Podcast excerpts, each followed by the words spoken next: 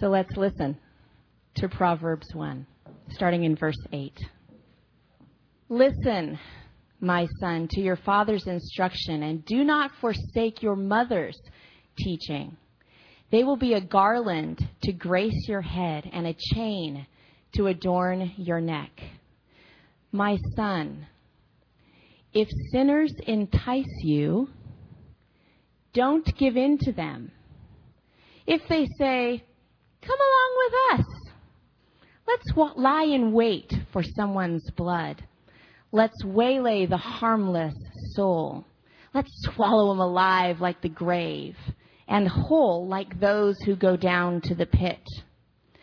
We will get all sorts of valuable things and fill our houses with plunder. Throw in your lot with us, and we will share a common purse. My son, don't go along with them. Don't set foot on their paths. For their feet rush to sin. They are swift to shed blood. How useless to spread a net in full view of all the birds. These men lie in wait for their own blood. They waylay only themselves. Such is the end of all who go after ill gotten gain. It takes away the lives of those who get it. Wisdom calls aloud in the street. She raises her voice in the public squares. At the head of noisy streets, she cries out. In the gateways of the city, she makes her speech. How long will you simple ones love your simple ways? How long will mockers delight in mockery and fools hate knowledge? If you had responded to my rebuke, I would have poured out my heart to you and made my thoughts known to you. But since you rejected me when I called, and no one gave heed when I stretched out my hand, since you ignored all my advice and wouldn't accept my rebuke, I will in turn laugh at your disaster.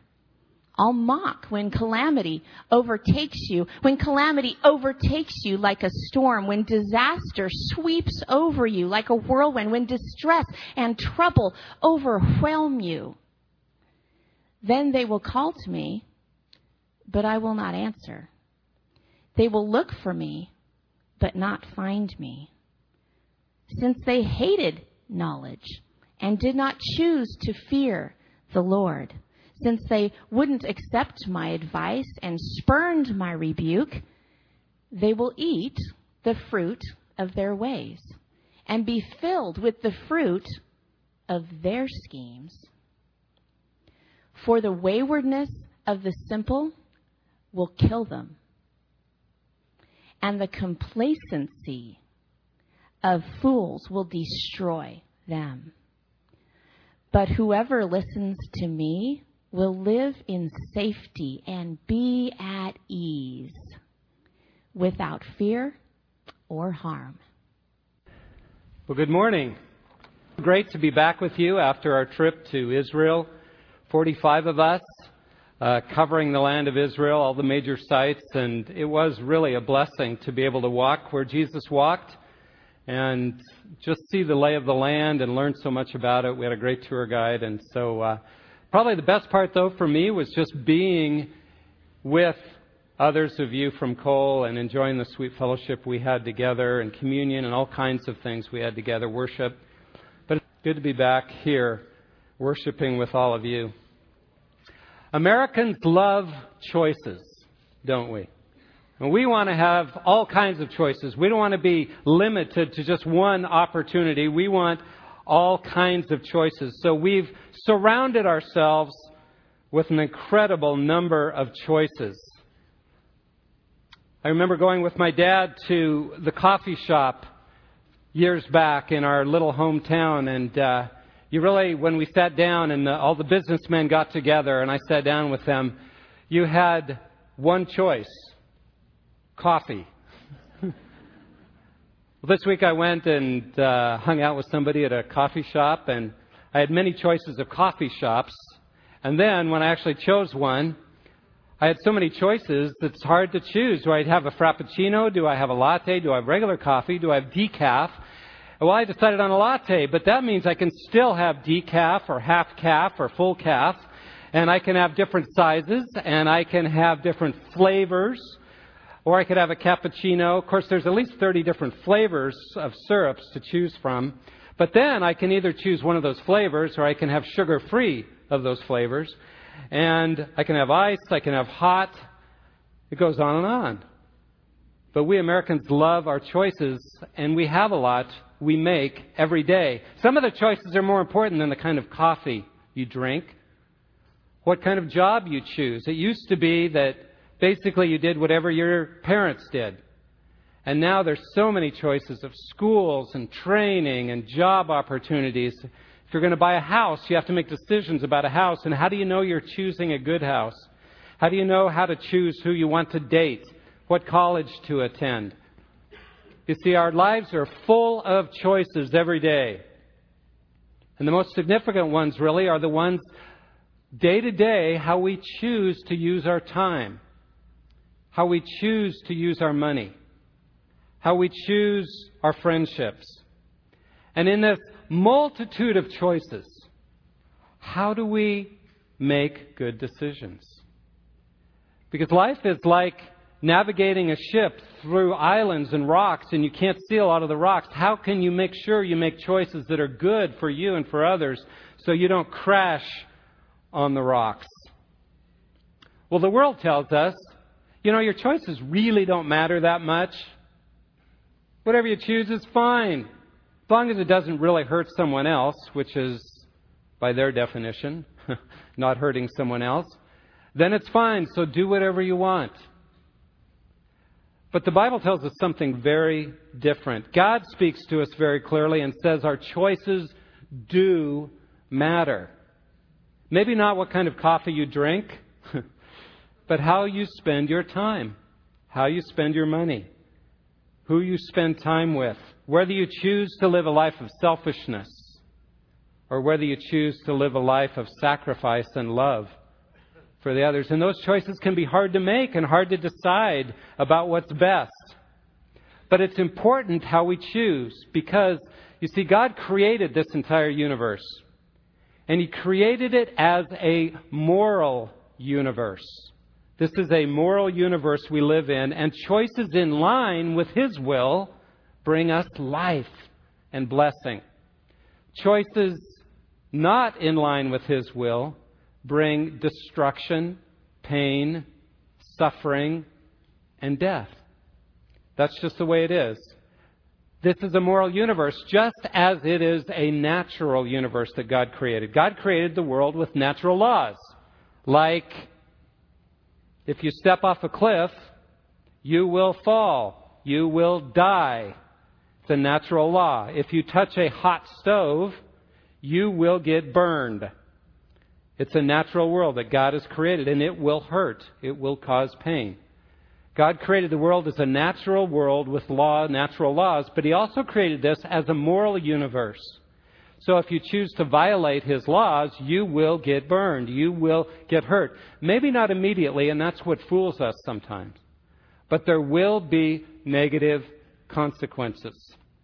If you choose to have an affair, it may feel better for a short time but you will cause destruction and death in your own life and others' lives. That's the reality of living in a world that was created by God as a moral universe. So, how do we make good decisions? Decisions that will be good for us and for others. Well, our normal way of trying to make good decisions, I think, is to get more information. If I just know more, then maybe I can figure out the best decision. That's our attempt. And, you know, if we could know everything, all the future and past and consequences of our choices, that might work, but we can't. You see, we are so limited in our understanding that more knowledge doesn't help us. In fact, we live in a world now where more knowledge is available than any time in history. And you don't even need experts.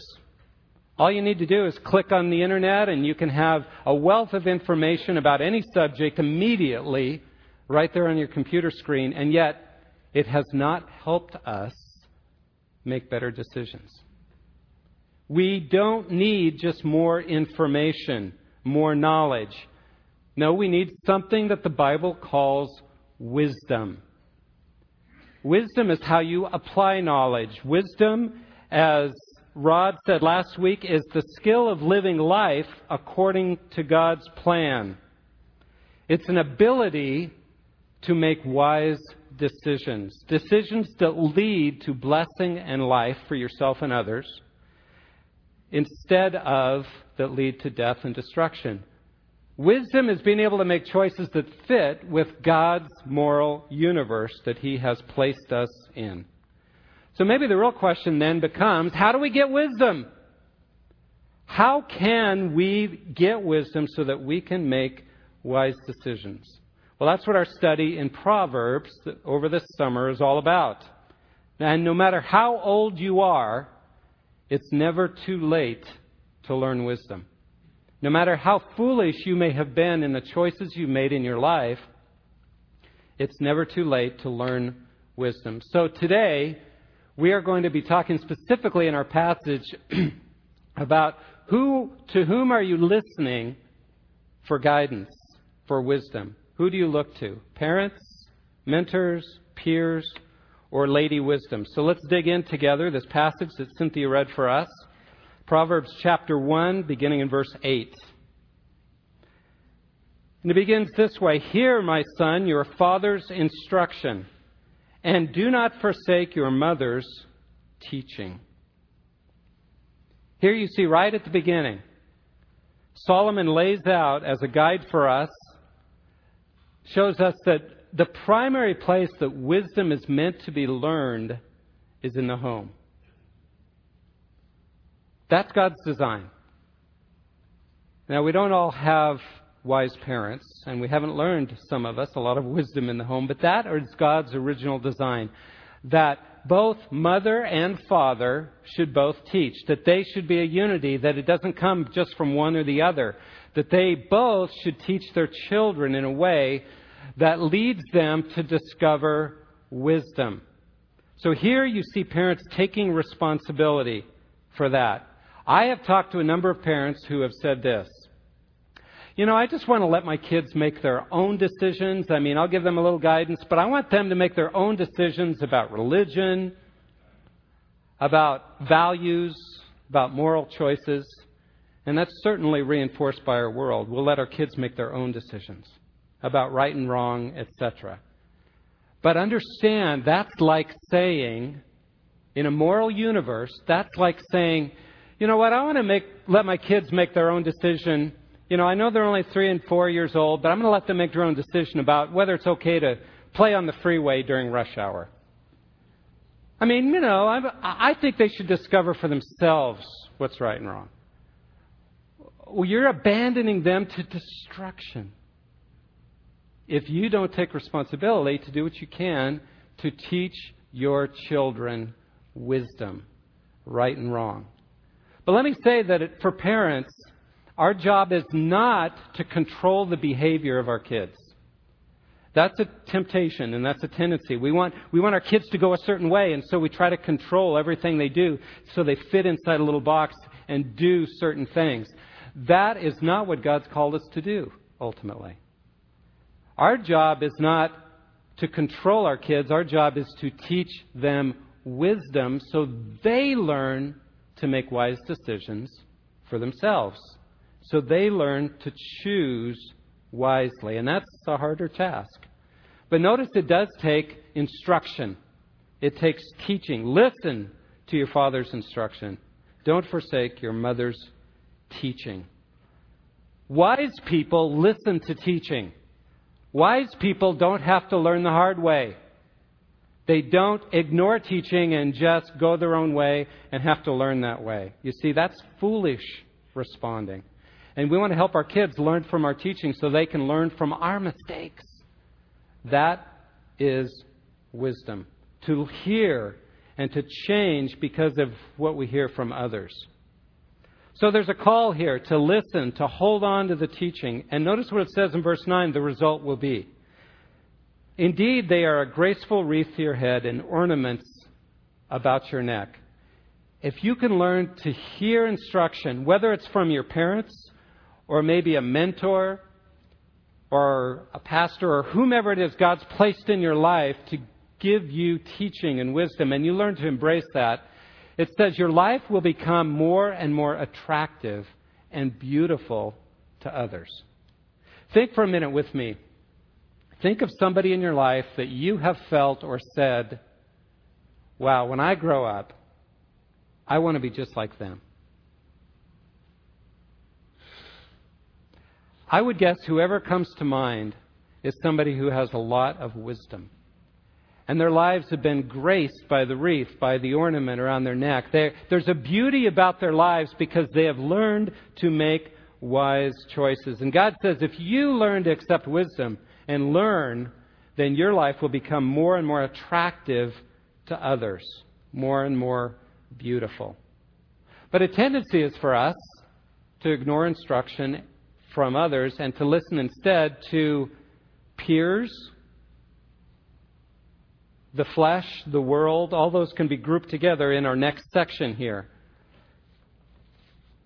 And the Father gives a very clear picture of what they are like. In verse 10 through 14, he says, My son, if sinners entice you, do not give in. Do not consent. These sinners are peers. They are the world out there. They are our own flesh appealing to us. And the Father points out what they are like. You see, this parent, this father, Solomon writing here, doesn't try to protect his son from the world out there and all its enticements. Instead, he points them out. He says, Look, this is what they're saying. Listen. Look at what they're saying, and let me explain it to you so that you can understand it. That helps someone develop wisdom by helping them see what the world is offering and the enticement of it and then the problems with it.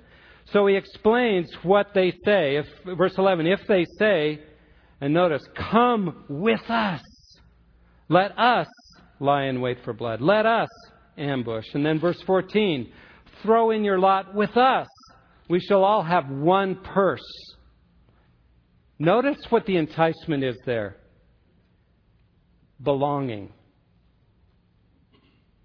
In every human heart is this desire to belong somewhere, uh, to be in a group where we feel accepted, where we feel like we're part of it, and no matter what we do, it's okay.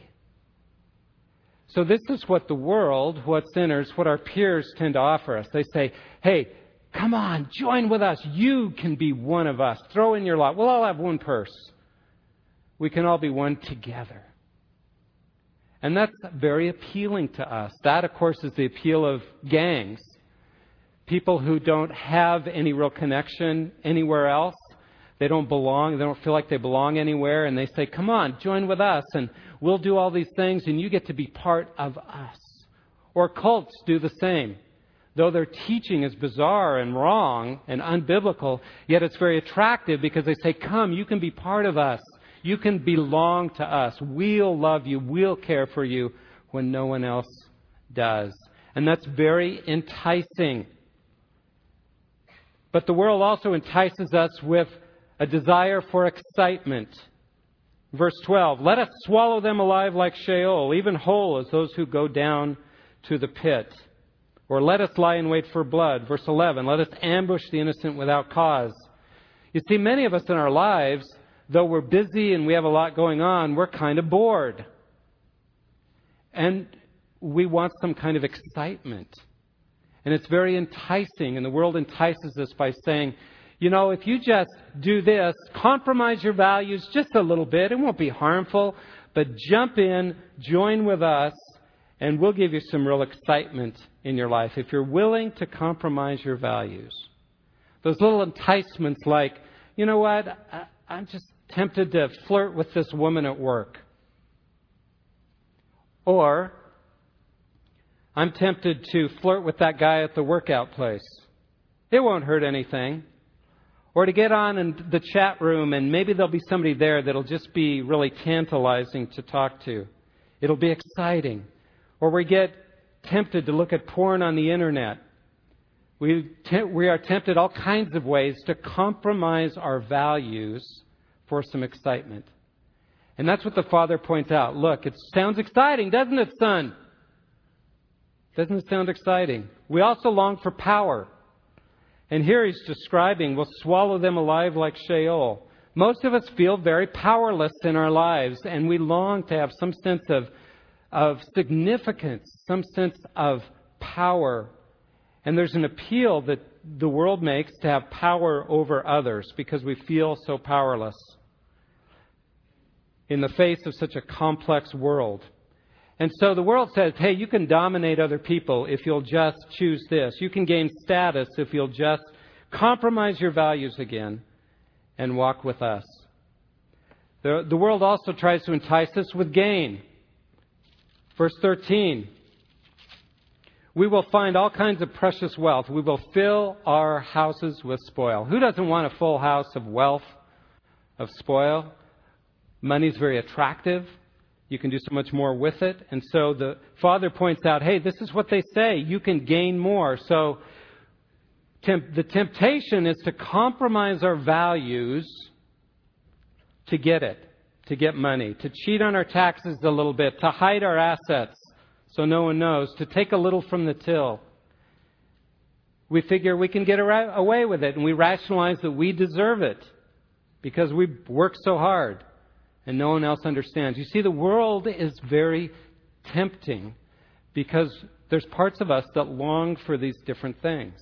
When I was in eighth grade, I was president of our school. I had a lot going on outwardly. Things looked good in my life, but inwardly I was lo- I was lonely. I wanted to belong somewhere, and I was bored in a lot of ways.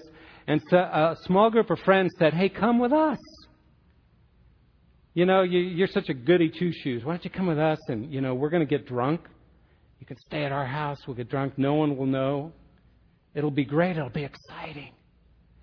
And over time, I thought, wow, you know, that does sound pretty good. That sounds fun. And, you know, I want to be part of the in group. So I went, got drunk, and we wandered around town drunk as an eighth grader, you know, and, uh, and it wasn't so fun, especially the next day. There are consequences to those kinds of choices. But I was fooled because the world is very enticing because of all these enticements. And the Father points them out and he says, Hey, this is what the world will offer you, and it will sound really good. But he doesn't stop there. He doesn't mince words. He goes on to verse 15 and he says, My son, you're going to hear all this, but don't walk in the way with them. Don't step even on the path. Keep your feet from their path. This kind of peer pressure, yeah, you'll be tempted, but wisdom means looking at the consequences of your actions. Wisdom means looking beyond, yes, understanding the temptation, but then realizing, oh, don't even step on that path because once you take one step, it's so easy to take another and another and another. So the Father says, don't even step that way. I love the way the Father doesn't protect the Son from everything. He points it out, but then he says, don't even step that way. And then he explains more about it. He says, first of all, don't go that way because that's an evil path. Verse 16, their feet run to evil and they hasten to shed blood. He just says, let's call a spade a spade. This is a moral universe, and if you choose to go against God, it's evil. When you compromise your values, it's evil. Secondly, he says, people who do that, who step on that path, who compromise their values, are stupid. Notice what he says. He says, It's useless, verse 17, to spread the baited net in the sight of any bird. But these guys lie in wait for their own blood. They ambush their own lives. You get what he's saying there? He's saying, look, you wouldn't even make a snare for birds in the sight of the birds, the birds are smart enough to not go there.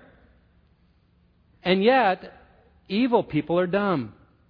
When you step out into evil, it makes you stupid.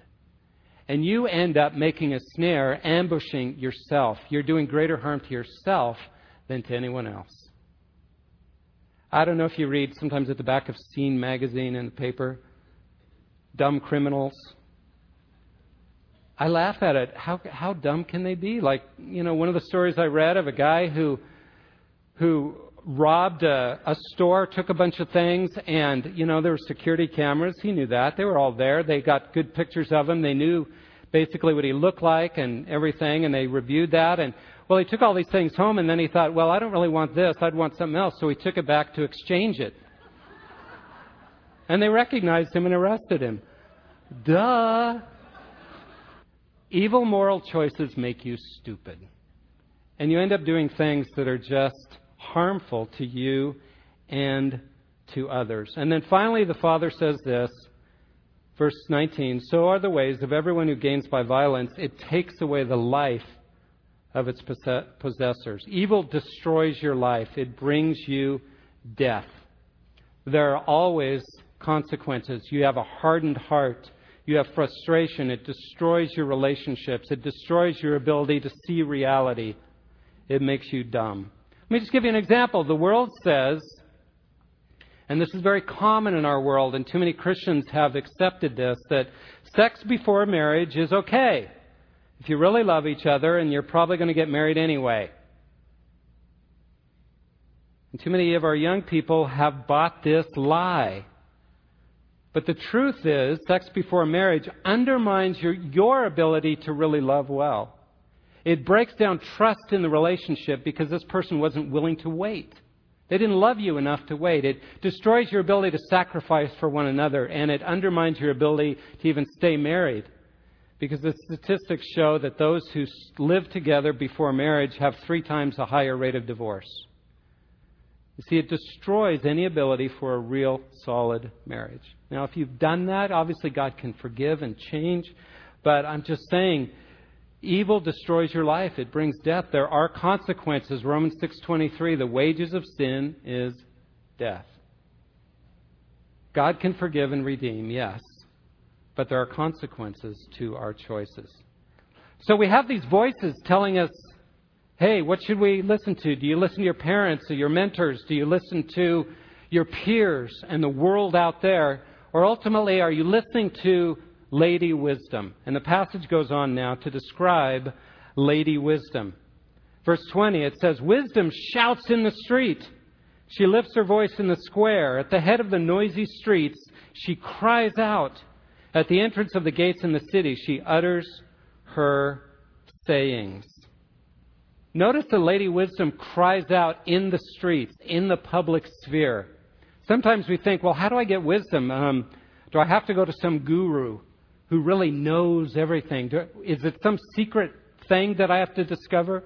No, wisdom shouts in the street. You see, God wants us to give, wants to give us wisdom. He wants us to know wisdom.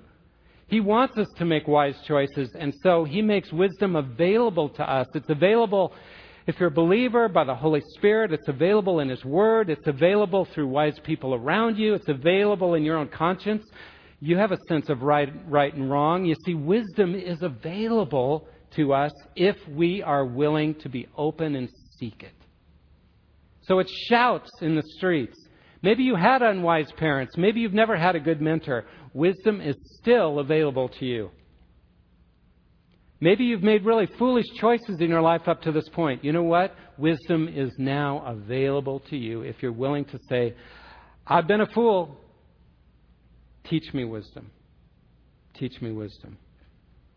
Verse 22, Lady Wisdom says this How long, O naive ones or simpletons, will you love being simple minded? And scoffers delight themselves in scoffing, and fools hate knowledge. Three different kinds of fools here. And throughout the book of Proverbs, they come up over and over and over again. But it's, it's a good overview for us of what sometimes goes on in our own hearts. First, she addresses the simpleton or the naive. Who is the naive person? The peti in Hebrew. Who is it? Well, the naive person is one who is kind of accepts everything. Yeah, that makes sense. I really like that. Oh, yeah, I really like that, even though they're diametrically opposed. Kind of accepts and embraces everything, but never really commits to anything. Really open minded. That's the simpleton. As some have said, they're so open minded their brains fall out. That's a simpleton. Never willing to really commit to truth and embrace it. And that's our culture today. Be tolerant of everything. Don't commit to anything. What a fool. You're a fool if you commit to anything, is what the world says. God says, no, it's foolishness not to commit to truth. You are a simpleton. The second kind of fool is the third one in this verse. I want to go there because it's in a progression. Is the fool. The kesil, the fool. And the fool is someone who is arrogant, who already has their mind made up, and they are not teachable. And so you can talk to them about things, you can share your opinion, you can share something with them, but they're not open to learning anything new because they already think they understand well enough and they're just fine, thank you, and they are not teachable. They do not want to hear from you.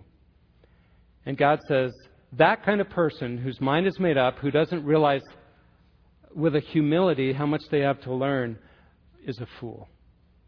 The third kind of fool is a mocker or scoffer.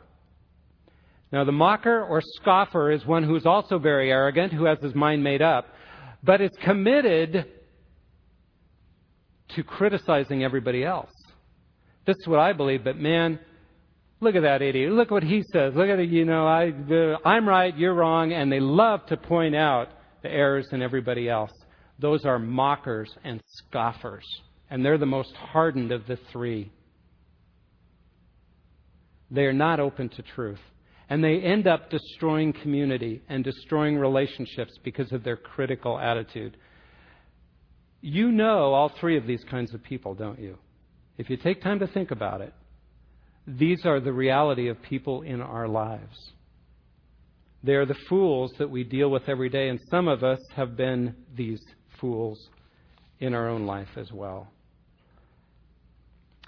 Ultimately, fools don't admit that they need to be taught. They don't pursue wisdom, and they don't embrace it when they hear it. So notice what Lady Wisdom says. Now, verse 23, if you have an NIV, I think it's a poor translation. A better translation, I think, is this in the New American Standard Turn or repent to my pr- reproof. Behold, I'll pour out my spirit on you. I will make my words known to you. It's a call for repentance. You're a fool, but if you turn to me, you can learn wisdom. You can be set free from your foolishness if you'll only repent and be open to learning truth. And I'll pour it out on you. I'll help you to know the truth if you're only open. You see, humility is the key to gaining wisdom. And then the passage ends, and we won't take time to read it all, to show the, the consequences of rejecting Lady Wisdom's reproof. Your dread will come upon you like a whirlwind, like a tornado that comes and sets down. You didn't see it coming and it destroys your life. You won't be able to learn truth later. There'll be destruction in your life. There'll be an increasing foolishness. There'll, there'll be an inability finally be, to become wise because your own heart is hardened. And ultimately, verse 32 the waywardness of the naive will kill them, and the complacency of fools will destroy them. Ultimately, you experience death because this is a moral universe and you're choosing to live your life contrary to how God designed the universe. But, verse 33 He who listens to me shall live securely and will be at ease from the dread of evil. God wants us, if we're willing to listen and learn and keep realizing that we have foolishness in our thinking and we need to have God con- continually changing our mind and changing our thinking then we will live a life of trust. And that's really the word here. To live securely means to live a life of trust. And we will be at ease from the dread of evil. We won't have to live in fear. And ultimately, that's what we're all looking for. You see, we all have many choices in life. What we need is not more knowledge, but what we need is true wisdom. We need the skill of being able to make wise choices, choices that fit with this moral universe that God created. Where do we get such wisdom? Well, ultimately, Lady Wisdom is a picture of Jesus Christ himself. He is our wisdom. God's communicated Jesus to us so that we could know truth. So the more you know Jesus, the more wise you will become. You see, life is like a maze. How many of you have been like in a corn maze or walked in some kind of a maze before? When you're in a maze, all you can see is the next corner. You don't know what's around the bend. You don't know if there's a dead end or not. You see, we are foolish. We don't see the whole picture, but God looks down and He sees the entire maze from above. He knows where are the good choices and the good paths to take. And He loves to communicate them to us. How do we get His wisdom? By knowing Him, by getting closer and closer to Him. And the more we know Him and His Word, the more wise we will be in our lives. Well, we want to take communion together now. I want to read a verse and look at read the verse at, on the front of your bulletins, 1 Corinthians 1:30 where it says, "By his doing you are in Christ Jesus, who became to us wisdom from God, and righteousness, and sanctification, and redemption." The truth is all of us have lived foolish lives at times, haven't we? I mean, if we're honest, we've lived foolish. But God, in His grace, provides for us forgiveness through the cross of Jesus Christ. And that's what we want to celebrate now that Jesus has come to be not only our wisdom, but He's come to be our righteousness, our sanctification, our redemption. So if you've lived a life of foolishness, whatever you've done, God can forgive that and ask you now to pursue wisdom in Him. Accept His forgiveness and pursue wisdom. So as we pass the bread at this point, let this be a time of confession between you and God, a chance for to get your heart right before God and confess your foolishness and receive his forgiveness as a gift. And then we'll all take the bread together. Let's give thanks for the bread. Lord, thank you for this bread that represents your body that was given for us, that you died on the cross that we, in our broken foolishness, might be healed and forgiven. So thank you. We receive this as a gift in Jesus' name. Amen. Christ's body given for you. This cup that represents your blood, poured out for us to cleanse us from our sin and foolishness, poured into us to give us your life, your spirit in us, to depend on that we might learn wisdom. So we thank you for your forgiveness. We thank you for your life as represented by this cup. In Jesus' name, amen. Christ's blood shed for you.